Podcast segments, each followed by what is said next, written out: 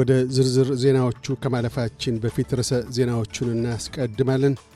በጂሮንድ ጂም ቻልመርስ የአውስትሬልያ ብሔራዊ ባንክ ገዢ በምክትላቸው መተካት ትችት ስንዘራ አይደለም አሉ።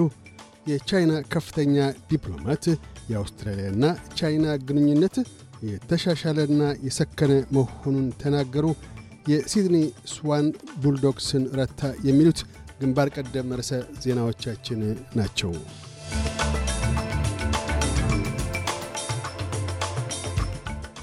ሚሼል ቦሎክ የወቅቱን የአውስትሬልያ ብሔራዊ ባንክ ገዢ ፊሊፕ ሎውን እንዲተኩ በጠቅላይ ሚኒስትር አንቶኒ አልቤኒዚ በዛሬው ዕለት ተሰይመዋል። በአሁኑ ወቅት የብሔራዊ ባንኩ ምክትል ገዢ የሆኑት ወይዘሮ ብሎክ የመጀመሪያዋ የሴት ብሔራዊ ባንክ ገዢ ይሆናሉ። ለሰባት ዓመት የሚቆየውን የብሔራዊ ባንክ ገዢ ሥራቸውን የሚጀምሩት መስከረም 7 ወይም September 18 ይሆናል። ከተቃዋሚ ቡድኑ ጋር መምከርን አክሎ የወይዘሮ ሚሼል ቡሎክን ስየማ ሂደት ብርቱ እንደነበር የጠቀሱት ጠቅላይ ሚኒስትር አንቶኒ አልቤኒዚ ሚሼል ገለልተኛ የሆነውን የአውስትሬልያ ብሔራዊ ባንክ በ1959 ከተቋቋመ ወዲህ የመጀመሪያዋ የሴት ብሔራዊ ባንክ ገዢ ይሆናሉ። ለአራት አስርት ዓመት የተጠጋ አገልግሎታቸውን ያበረከቱትና በቅርቡም ለምክትል ገዢነት የበቁት ወይዘሮ ብሎክ ብሔራዊ ተቋሙን ለመምራት በእጅጉ ብቁ ናቸው ብለዋል። ይህ በእንዲህ እንዳለም የአሰሪዎች ድርጅት የሆነው የአውስትሬልያ ኢንዱስትሪ ቡድን የወይዘሮ ሚሼል ቦሎክ በብሔራዊ ባንክ ገዥነት መሰየም በመልካም ጎኑ የሚቀበለው መሆኑን ባወጣው መግለጫ ገልጧል። አያይዞም የወይዘሮ ቦሎክ ስየማ ወሳኝ የሆነውን ተቋም ለመምራት እጅጉን በጣሙን ጥሩ ምርጫ ነው፣ የዋጋ ግሽበት ለመቀነስና የሥራ ዕድልን ከፍ ለማድረግ ብሏል። በጅሮንድ ጂም ቻልመርስ በበኩላቸው ስየማው ታሪካዊና ትክክለኛ ነው ያሉ ሲሆን ይህም ማለት በተሰናባቹ የባንክ ገዢ ላይ የተሰነዘረ ቅንጣት ትችት አይደለም ብለዋል። አክለውም Of the eight governors who have served to this point, five of them haven't had their term extended. እስካሁን ካገለግሉት ስምንት ገዢዎች የአምስቱ የሥራ ዘመናቸው ከአንድ ዙር በላይ አልተራዘመላቸውም። እናም የባንክ ገዢን የሥራ ዘመን ማራዘም በጣሙን ውስን ታሪካዊ ሁነት ነው።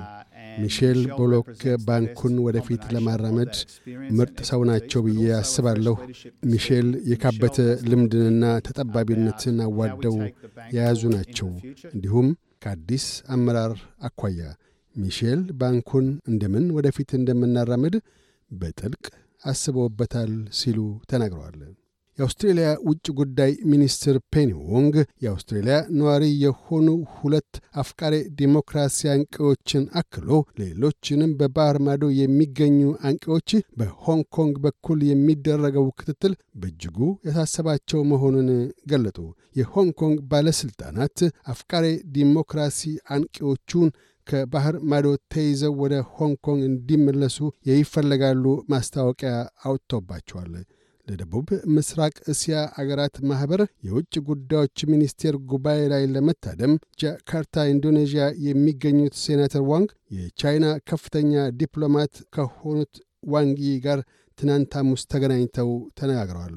በንግግራቸውም ወቅት የንግድ ጋሬጣዎችን መክላትን ጨምሮ በተለያየ መጠነ ሰፊ ጉዳዮች ላይ ግልጽ ውይይት ያደረጉ መሆናቸውን ጠቁመዋል።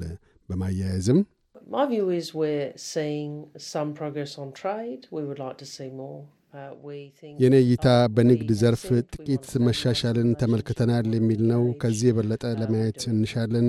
ግንኙነታችንን ለማስከንም እንፈልጋለን። መነጋገር እንወዳለን ብለናል። ያንንም እያደረግን እንገኛለን። ትብብር ማድረግ የምንችልባቸው ዘርፎች አሉ። እንዲሁም የማንስማማባቸው ዘርፎችም ይገኛሉ። የተለያዩ የፖለቲካ ስርዓቶች አሉን። የተለያዩ ፍላጎቶች ያሉን አገራትንን አንዱ የመንግሥት የሥራ አካል እኒህን ፍላጎቶች በብልሃት ማረቅ ነው በማለት አስረድተዋል። ዋንጊም በበኩላቸው የአውስትራሊያና የቻይና ግንኙነት የተሻሻለና የሰከነ መሆኑን ገልጠዋል። ሰለሞን ደሴቶች ከቻይና ጋር ያደረገችው የፖሊስ ስምምነት ለፓሲፊክ ሰላም አስጊ ነው የሚሉ አታዮችን አሌ በማለት ስምምነቱ የሳይበር ደህንነትንና የማኅበረሰብ ፖሊስን አቋሞች የሚያጎለብት ነው በማለት ገልጣለች።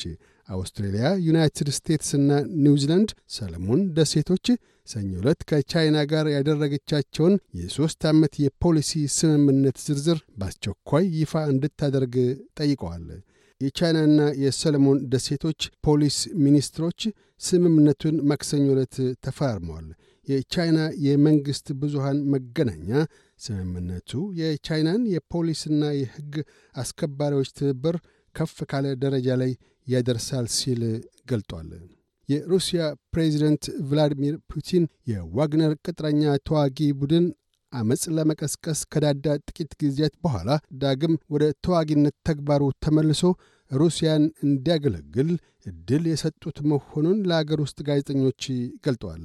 አቶ ፑቲን ወደ ውጊያ የመመለሱን ዕድል ባለፈው ወር ማብቂያ ላይ ከዋግነር 30 ያህል ተዋጊዎችና ከመሪያቸው የቪግኒ ፕሪጎዥን ጋር ባካሄዱት ስብሰባ ከተነሱ በርካታ አጀንዳዎች ውስጥ አንዱ መሆኑን ተናግረዋል።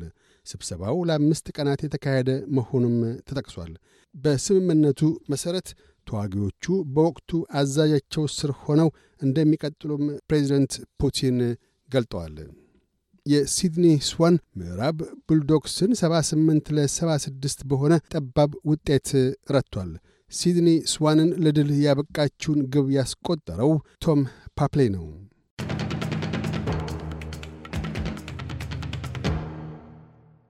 በዚሁ ወደ ውጭ ምንዛሪ ተመን እናመራለን። አንድ የአውስትራሊያ ዶላር 61 ዩሮ ሳንቲም ይመነዘራል። አንድ የአውስትራሊያ ዶላር 68 የአሜሪካ ሳንቲም ይሸርፋል። አንድ የአውስትራሊያ ዶላር 32 ኢትዮጵያ ብር ከ24 ሳንቲም ይዘረዝራል። ቀጥለን የነገውን የአውስትሬሊያ ዋና ዋና ከተሞችና የአዲስ አበባን የአየር ጠባይ ትንበያ እናሰማለን። ፐርዝ ካፊያ ያባራል። ዝቅተኛ 9 ከፍተኛ 17። አድላይድ በአብዛኛው ፀሐያማ ሆኖ ይውላል። ዝቅተኛ 9 ከፍተኛ 14። ሜልበርን በከፊል ደመናማ ይሆናል። ዝቅተኛ 10 ከፍተኛ 15። ሆባርት ብራ ይሆናል። ዝቅተኛ 12 ከፍተኛ 16። ካምብራ በከፊል ደመናማ ይሆናል። ዝቅተኛ 2 ከፍተኛ 15። ሲድኒ በአብዛኛው ፀሐያማ ይሆናል። ዝቅተኛ 8 ከፍተኛ 22። ብሪስበን በከፊል ደመናማ ይሆናል። ዝቅተኛ 11 ከፍተኛ 23። ዳርዊን ፀሐያማ ይሆናል። ዝቅተኛ 21 ከፍተኛ 32። አዲስ አበባ ነጎድጓዳማና ካፊያማ ይሆናል። ዝቅተኛ 11 ከፍተኛ 20።